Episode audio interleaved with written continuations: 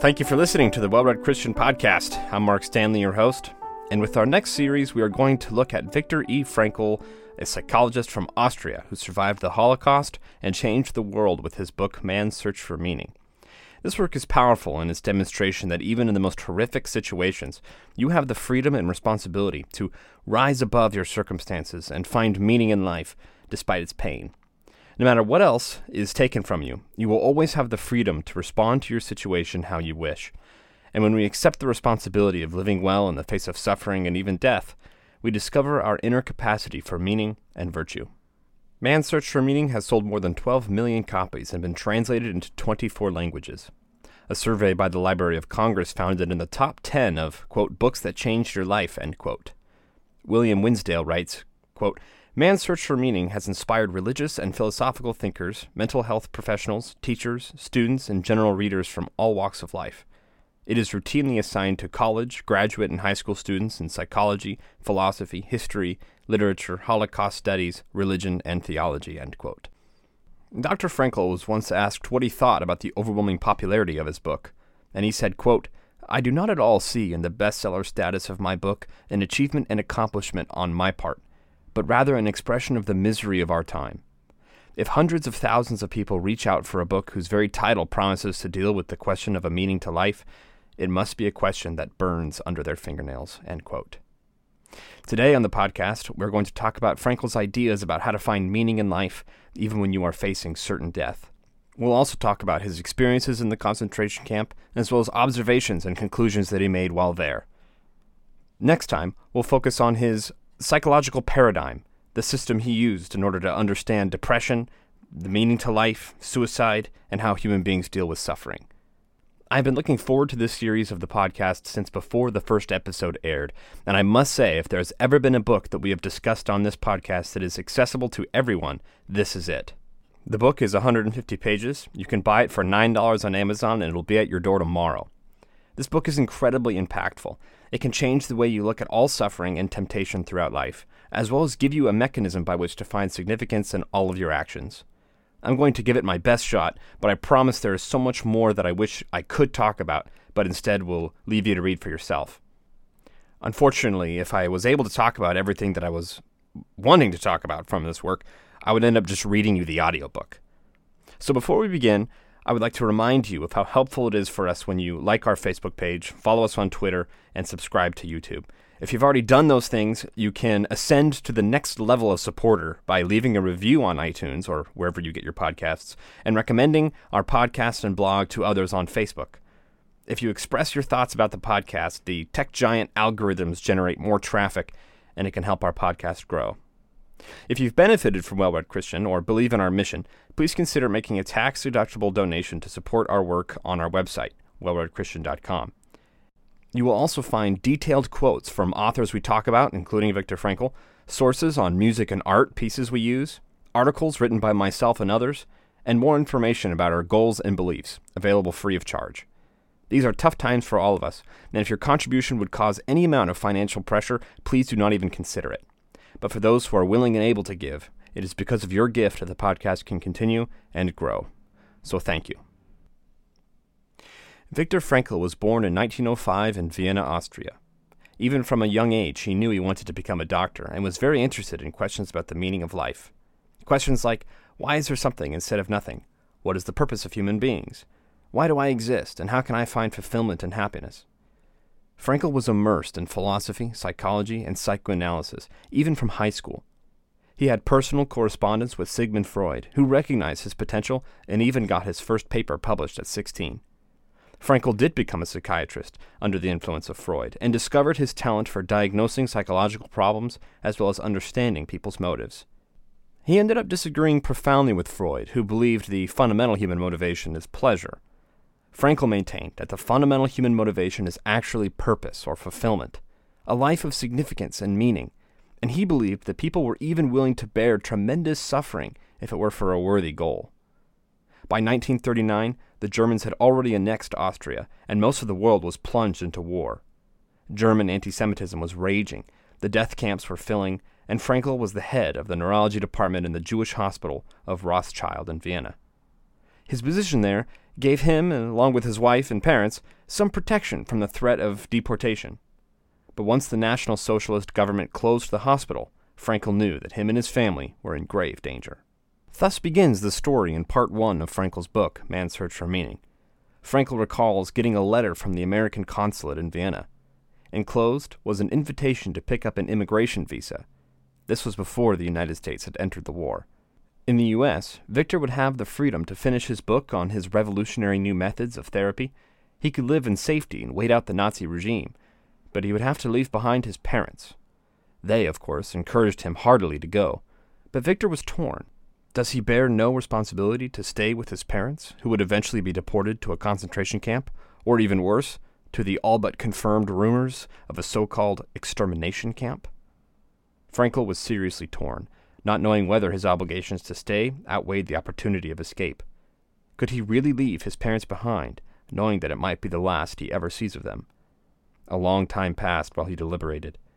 One day he noticed a large fragment of marble on a table in his parents' house. When he asked what it was, his father told him that he had found it on the site where the National Socialists had burned down the largest Viennese synagogue. His father vi- had visited the wreckage and spotted a piece of the marble tablets on which the Ten Commandments were inscribed. On the marble fragment, which he had saved, only a single Hebrew letter was preserved, which stood for one of the commandments. Viktor eagerly asked, Well, which commandment was it? The commandment?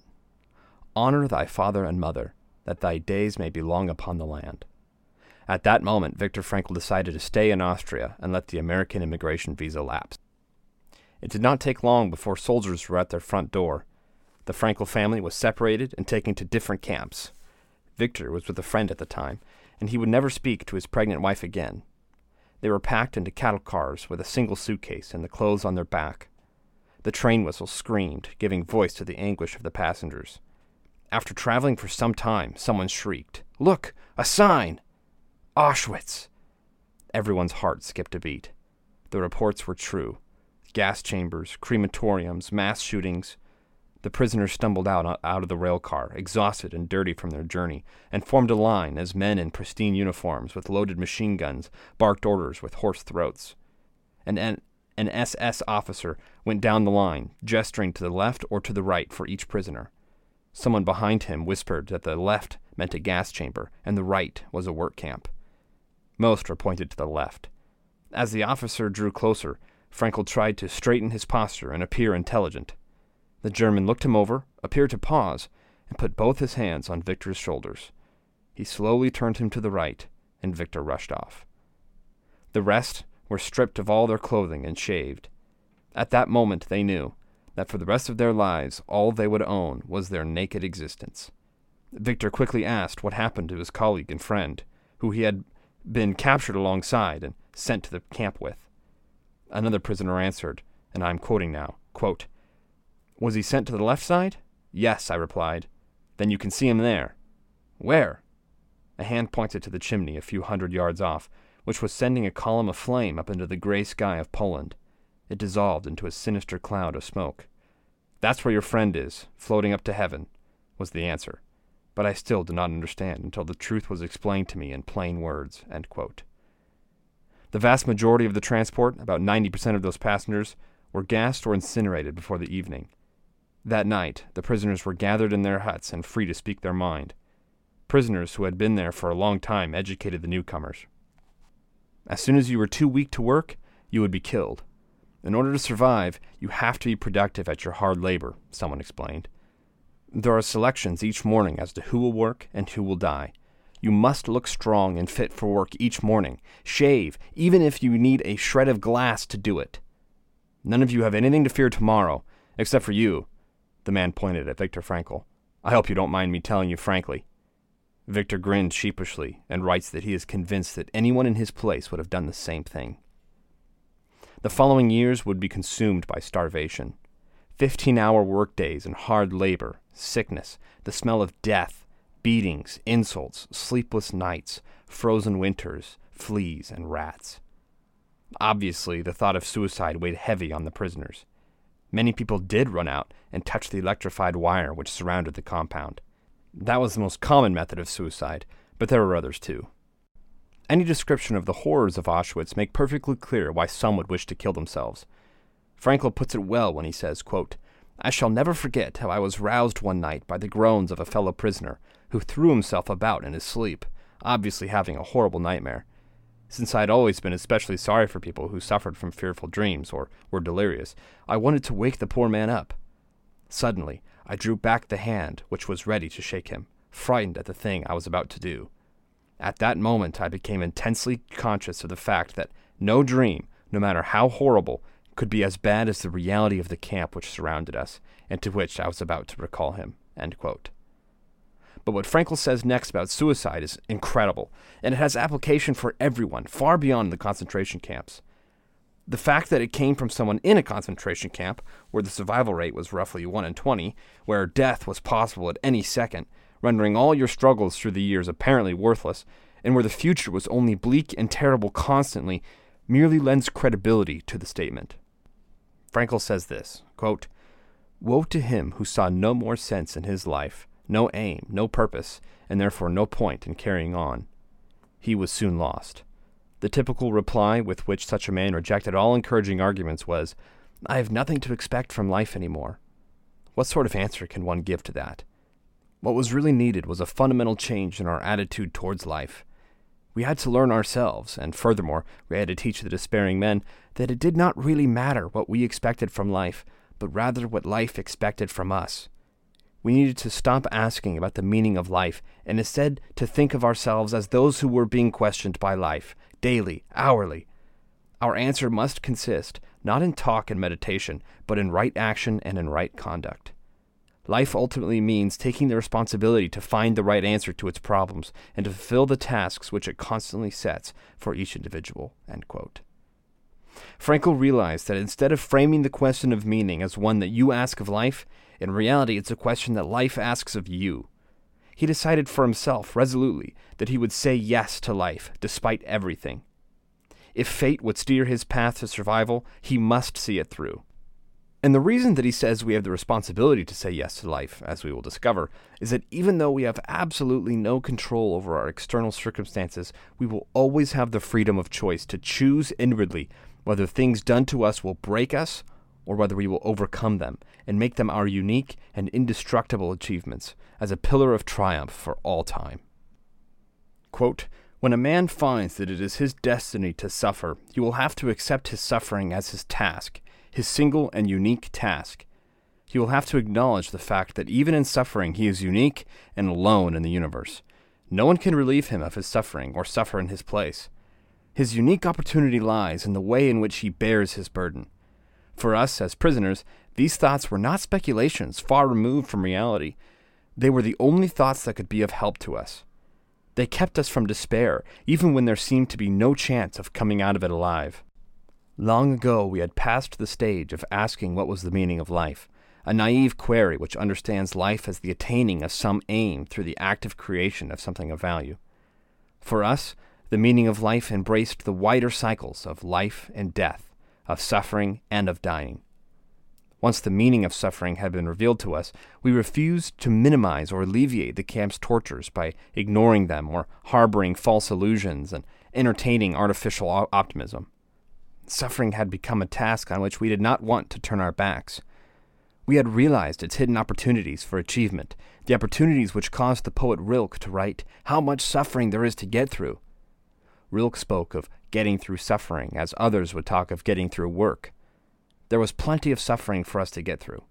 Therefore, it was necessary to face up to the full amount of suffering, trying to keep moments of weakness and furtive tears to a minimum. But there was no need to be ashamed of tears, for tears bore witness that a man had the greatness of courage, the courage to suffer. What Frankl realized is the same thing that Alexander Solzhenitsyn realized in the prison camps of the Soviet Union. Real suffering offers a catalyst for which you will either grow and become spiritually strengthened, finding contentment, peace, patience, grace, and dignity, or you will break and become an animal husk of your former self, descending into bitterness and resentment, hatred, envy, and wrath. Frankl remembered a statement that Dostoevsky made, since he himself spent a lot of time in prison. Dostoevsky once said that he only has one fear to be found unworthy of his suffering. And what he meant by that is that he might be found like an abused animal, full of rage and evil, a pathetic and ugly beast, good for nothing except to be finished off. Instead, suffering can refine you, make you even more dignified, even more virtuous. And this is what makes you worthy of your suffering. They beat you, and they degrade you, and they spit on you, and they starve you, and they work you to death. Why? Because they can't break you, and they're trying.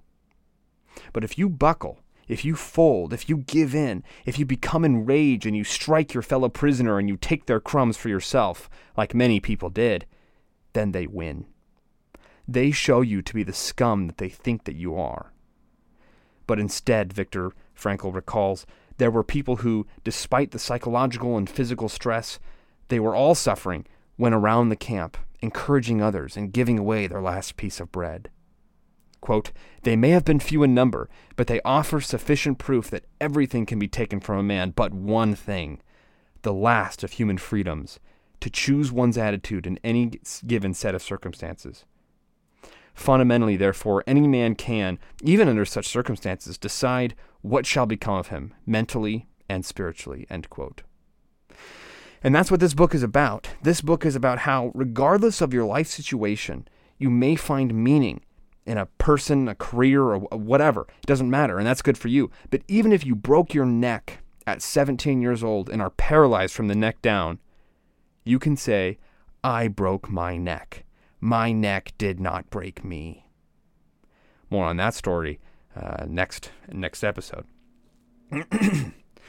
so Viktor describes the three psychological stages of a prisoner. The first is shock.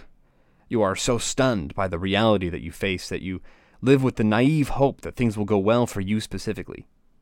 You assume that you will get the best work detachment. Perhaps you'll get a kind foreman, your soup portion will have peas and not just watered down broth.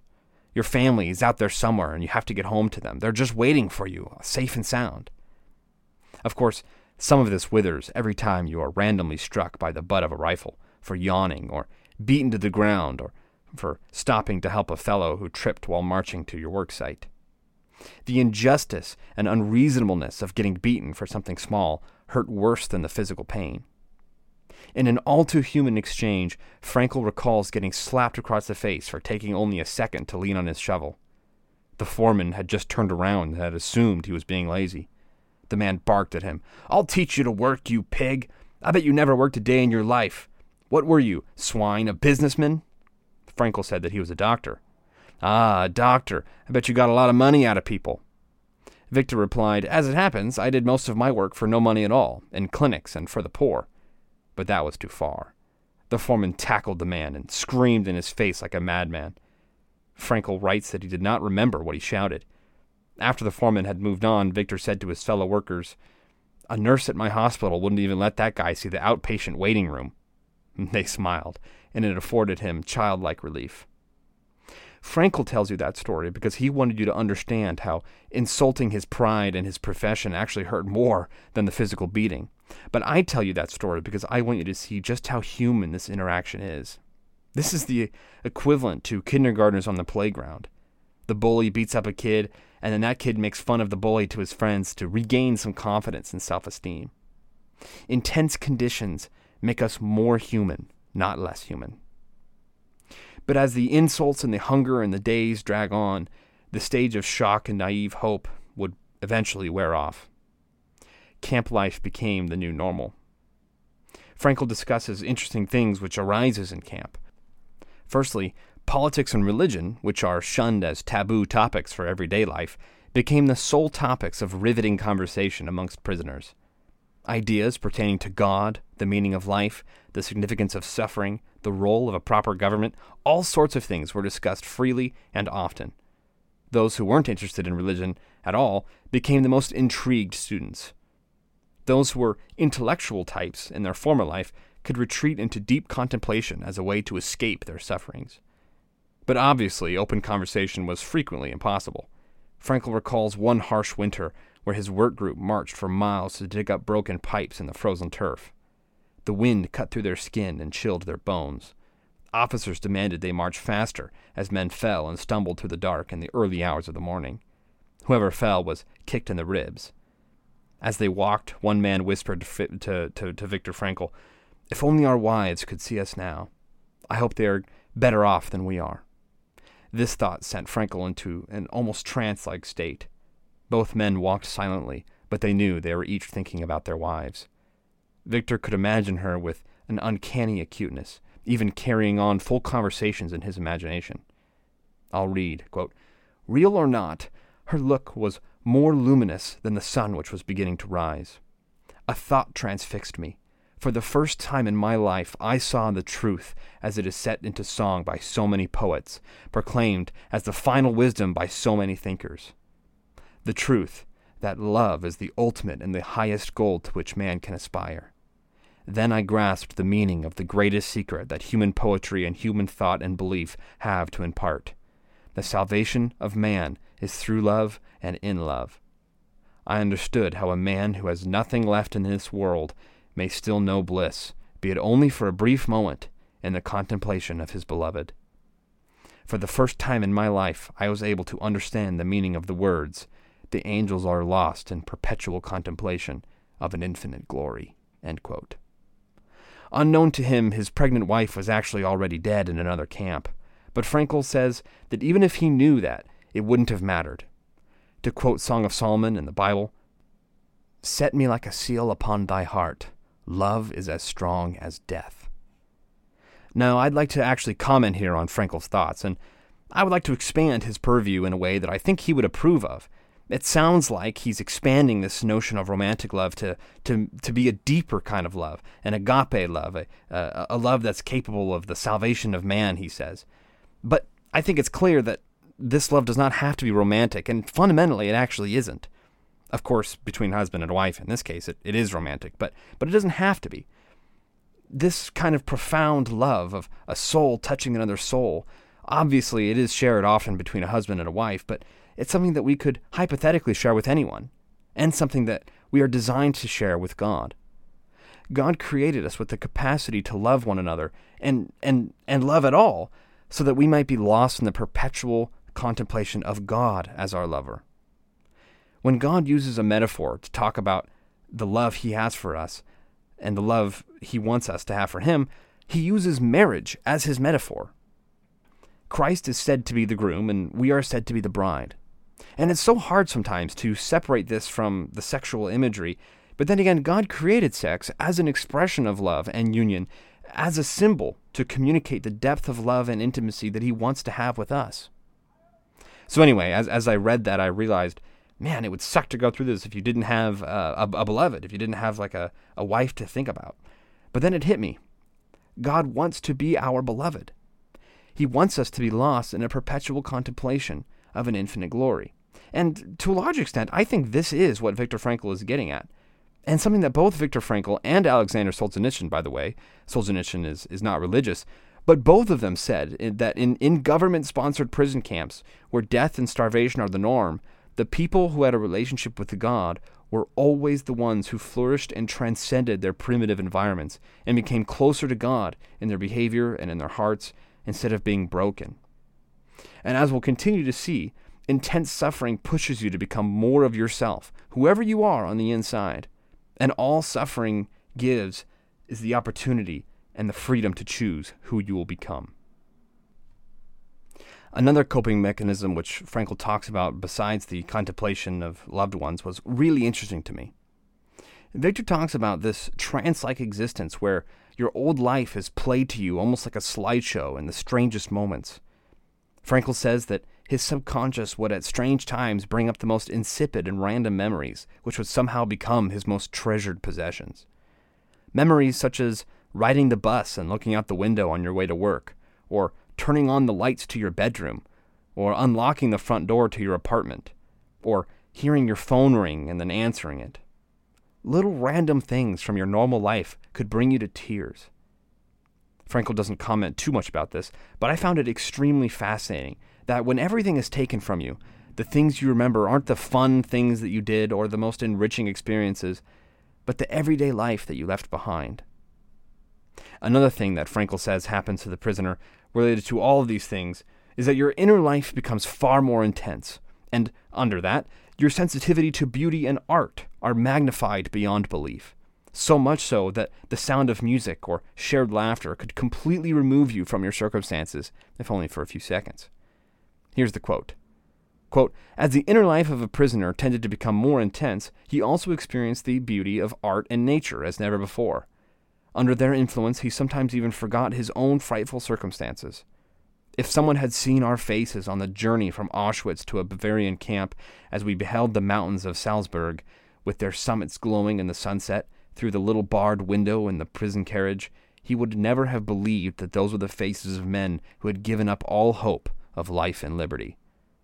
Despite that factor, or maybe because of it, we were carried away by nature's beauty, which we had missed for so long. Frankl tells the story of a prisoner who once rushed into the hut to say, Guys, guys, come out and look at this. Everyone stumbled out and were struck with awe and amazed silence at the shades of steel blue and blood red over a living sky filled with clouds. After whole minute's passed of unprovoked stillness, someone finally said, How beautiful the world could be. There was one night in Auschwitz where some warden or another had a celebration with music and such. The muffled sounds could be heard by the prisoners late that night. After hours of partying, everything fell quiet and dark. Out of nowhere, a violin could be heard.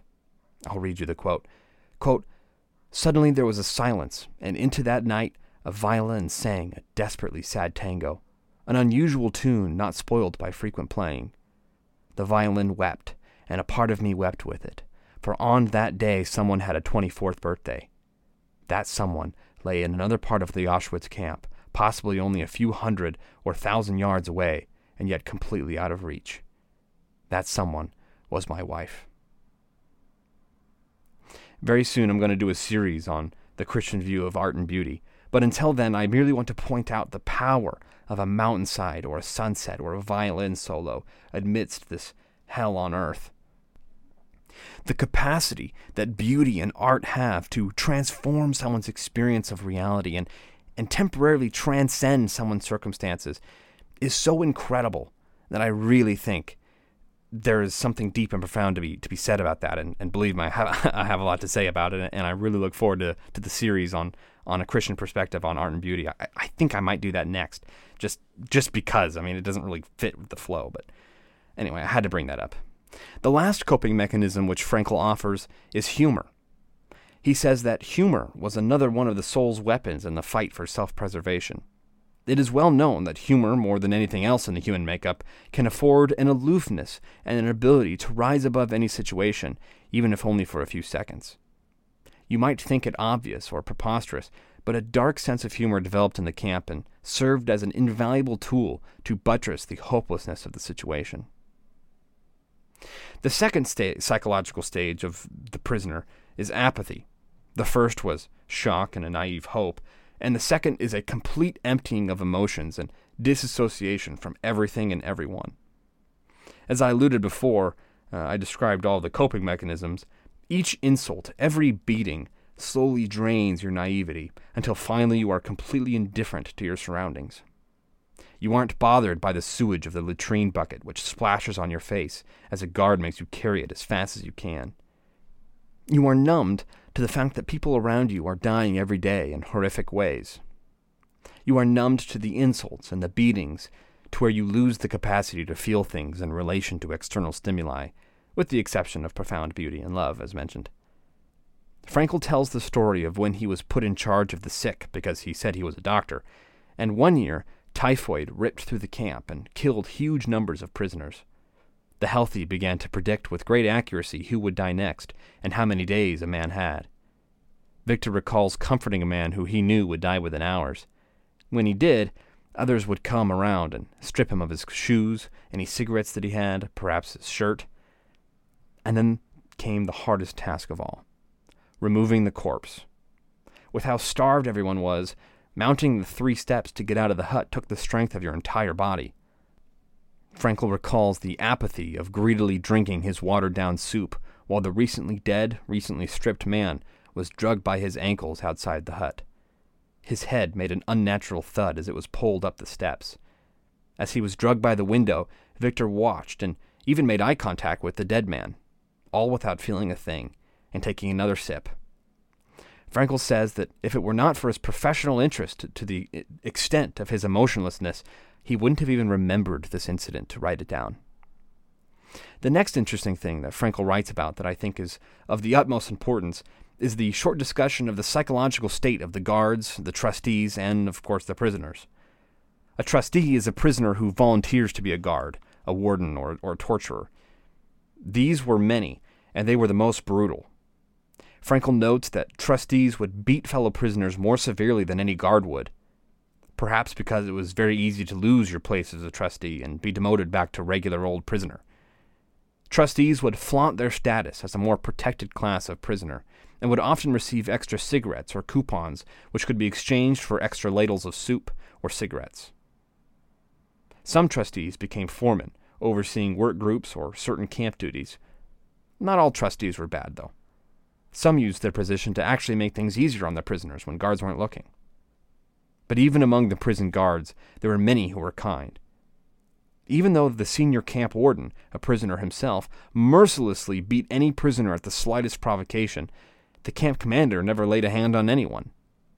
Frankl also recalls a kind officer who would routinely talk to Frankl about his marital troubles while they marched to the worksite, asking Viktor for his advice and counsel. The officer saved Frankl's life on many occasions, even vouching for him to another officer who hated Frankl and was going to have him gassed. It should go without saying that among the guards there were some who were sadists in the pure clinical sense of the term. Sometimes, after a few hours of work during the winter, prisoners would be allowed to warm themselves with a stove by burning twigs and scraps of wood. Many of the camp guards found great pleasure in not only forbidding that prisoners enjoy these stoves, but also going around smashing the stove to the ground to dump the fire into the snow. Whenever the SS needed an especially severe group of men for an assignment, there was always men ready to volunteer. But the majority of the guards had merely been dulled to their jobs. They were not exceptionally cruel, nor kind, similar to the men of Reserve Police Battalion 101, as we discussed last episode. There were saints and there were sinners, but most just did nothing. They kept their heads down they did their jobs, and nothing more. Frankl admits, however, that there were a handful of prison guards who did make sacrifices on behalf of the prisoners. After Dachau was liberated by the United States forces, the camp commander was so well liked by the prisoners that they hid the German from the Allied troops, demanding to speak to a commander. When the American commanding officer finally came, the prisoners negotiated with him, ensuring that the German leader would not be harmed. It came out years later that this German had even paid a considerable sum of money from his own pocket for expensive medicines for the prisoners during the typhoid outbreak years prior. Frankl finally says this about the psychology of the camp. Listen to this. Quote, it is apparent that the mere knowledge that a man was either a camp guard or a prisoner tells us almost nothing. Human kindness can be found in all groups, even those which, as a whole, it would be very easy to condemn. The boundaries between groups overlapped, and we must not try to simplify matters by saying that these men were angels and those were devils. Certainly, it was a considerable achievement for a guard or foreman to be kind to the prisoners in spite of all the camp's influences, and, on the other hand, the baseness of a prisoner who treated his own companions badly was exceptionally contemptible. Obviously, the prisoners found the lack of character in such men especially upsetting, while they were profoundly moved by the smallest kindness received from any of the guards. I remember how one day a foreman secretly gave me a piece of bread which I knew he must have saved from his breakfast ration. It was far more than the small piece of bread which moved me to tears at that time. It was the human something which this man also gave me, the word and the look which accompanied the gift. Life in a concentration camp tore open the human soul and exposed its depths. Is it surprising that in those depths we again found only human qualities, which in their very nature were a mixture of good and evil? The rift dividing good from evil, which goes through all human beings, reaches into the lowest depths and becomes apparent even on the bottom of the abyss which is laid open by the concentration camp. This is such an important truth today. I think it bears emphasis if a survivor of the Holocaust can say not all Nazi guards are bad guys and not all prisoners are good guys, then how much more Should we be cautious before painting with a wide brush when we discuss our own politics? It sickens me when people talk about police brutality or black culture or whatever if they speak as though everyone in a certain group are evil and everyone in another group is a victim. I want to rescue this thought from politics and say that everywhere, always, at all times, when the human soul is exposed to the depths, we find a rift dividing good and evil. And even in a concentration camp, the lines between good and evil people are blurry. The third and final psychological stage of the prisoner is the effects of liberation. Despite the horrors suffered by those confined in the concentration camp, there were those who survived to see American tanks roll through the electric chain fences. Mere days before, SS officers had loaded as many prisoners into trucks as they could, presumably to move them farther from the forefront, only to be found burned alive in those trucks less than a mile away from the camp. When the prisoners were released by American and Allied soldiers, what they discovered was that being suddenly freed from psychological pressure could be just as damaging as being freed from physical pressure prisoners of a more simple disposition were unable to return to their former state, having once been reduced to a primitive and near animal like existence. Others faced the dual spiritual deformity of bitterness and disillusionment. First to bitterness. Many prisoners swore that they would exact revenge, not necessarily on the Germans, but on life. They were angry that existence could bring so much pain, and now that the tables were turned, they were ready to dish out a fraction of what had been done to them. Many felt like they had the right to steal, cheat, hit, and even kill to get whatever they wanted now that they were free. Their justification was all that we've been through, and I'm not allowed to eat oats from this guy's barn or eat dinner from this man's table even though he didn't invite me or you name it, basically. and now I'm supposed to go back to living just like everyone else? Frankl notes that it was very challenging to get someone to see that just because they had been deeply wronged, that they were not entitled to wrong others. The second deformity is disillusionment.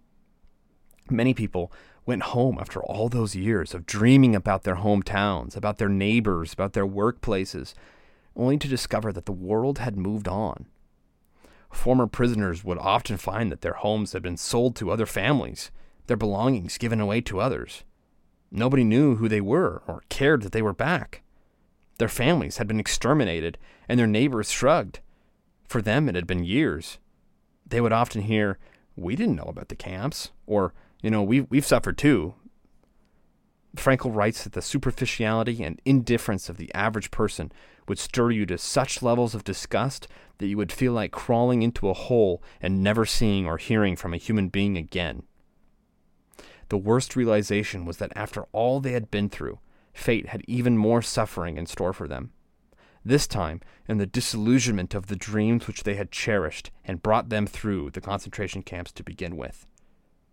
In some cases, the loneliness and the emptiness of freedom brought more intense suffering than the camaraderie and stability of camp life.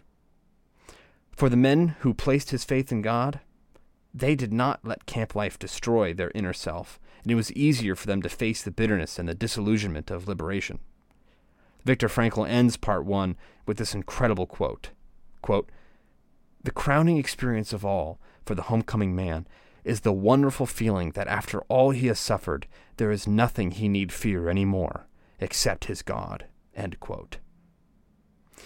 Now that we have finished our survey of Part 1, Experiences in a Concentration Camp, I believe that we are well equipped to understand Part 2, which is a deeper analysis of Frankl's thoughts on mental health, depression, addiction, suicide, its causes and its cures, as well as what we can do to find meaning in life. The two parts of this book go hand in hand, with Part 1 lending credibility to Part 2, and Part 2 instilling significance and drawing power from Part 1. What Frankl challenges head on is this Freudian notion that human beings are essentially motivated by pleasure, and the Adlerian notion that human beings are primarily motivated by power or status.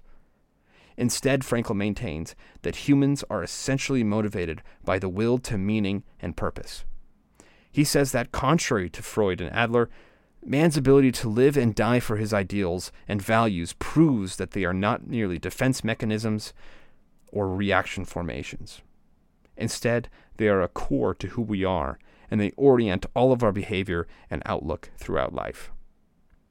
Viktor Frankl draws from his experience in the concentration camps to affirm that it is possible to orient your life meaningfully, to take responsibility for the tasks that life sets out for you, and to find dignity and strength amidst unspeakable hardship.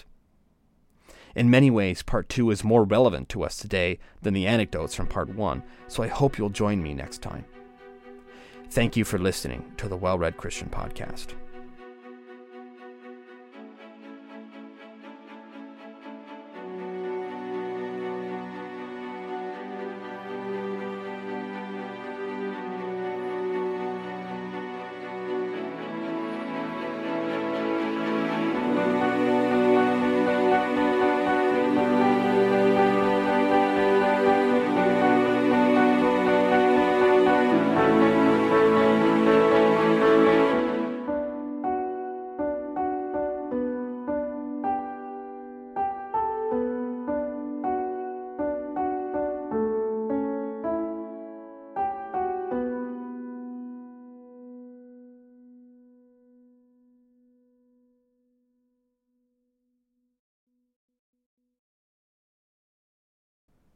Suffering had become a task on which we did not want to turn our backs. We had realized its hidden opportunities for achievement, the opportunities which caused the poet Rilke to write, We veil a whatever. how much suffering there is to get through.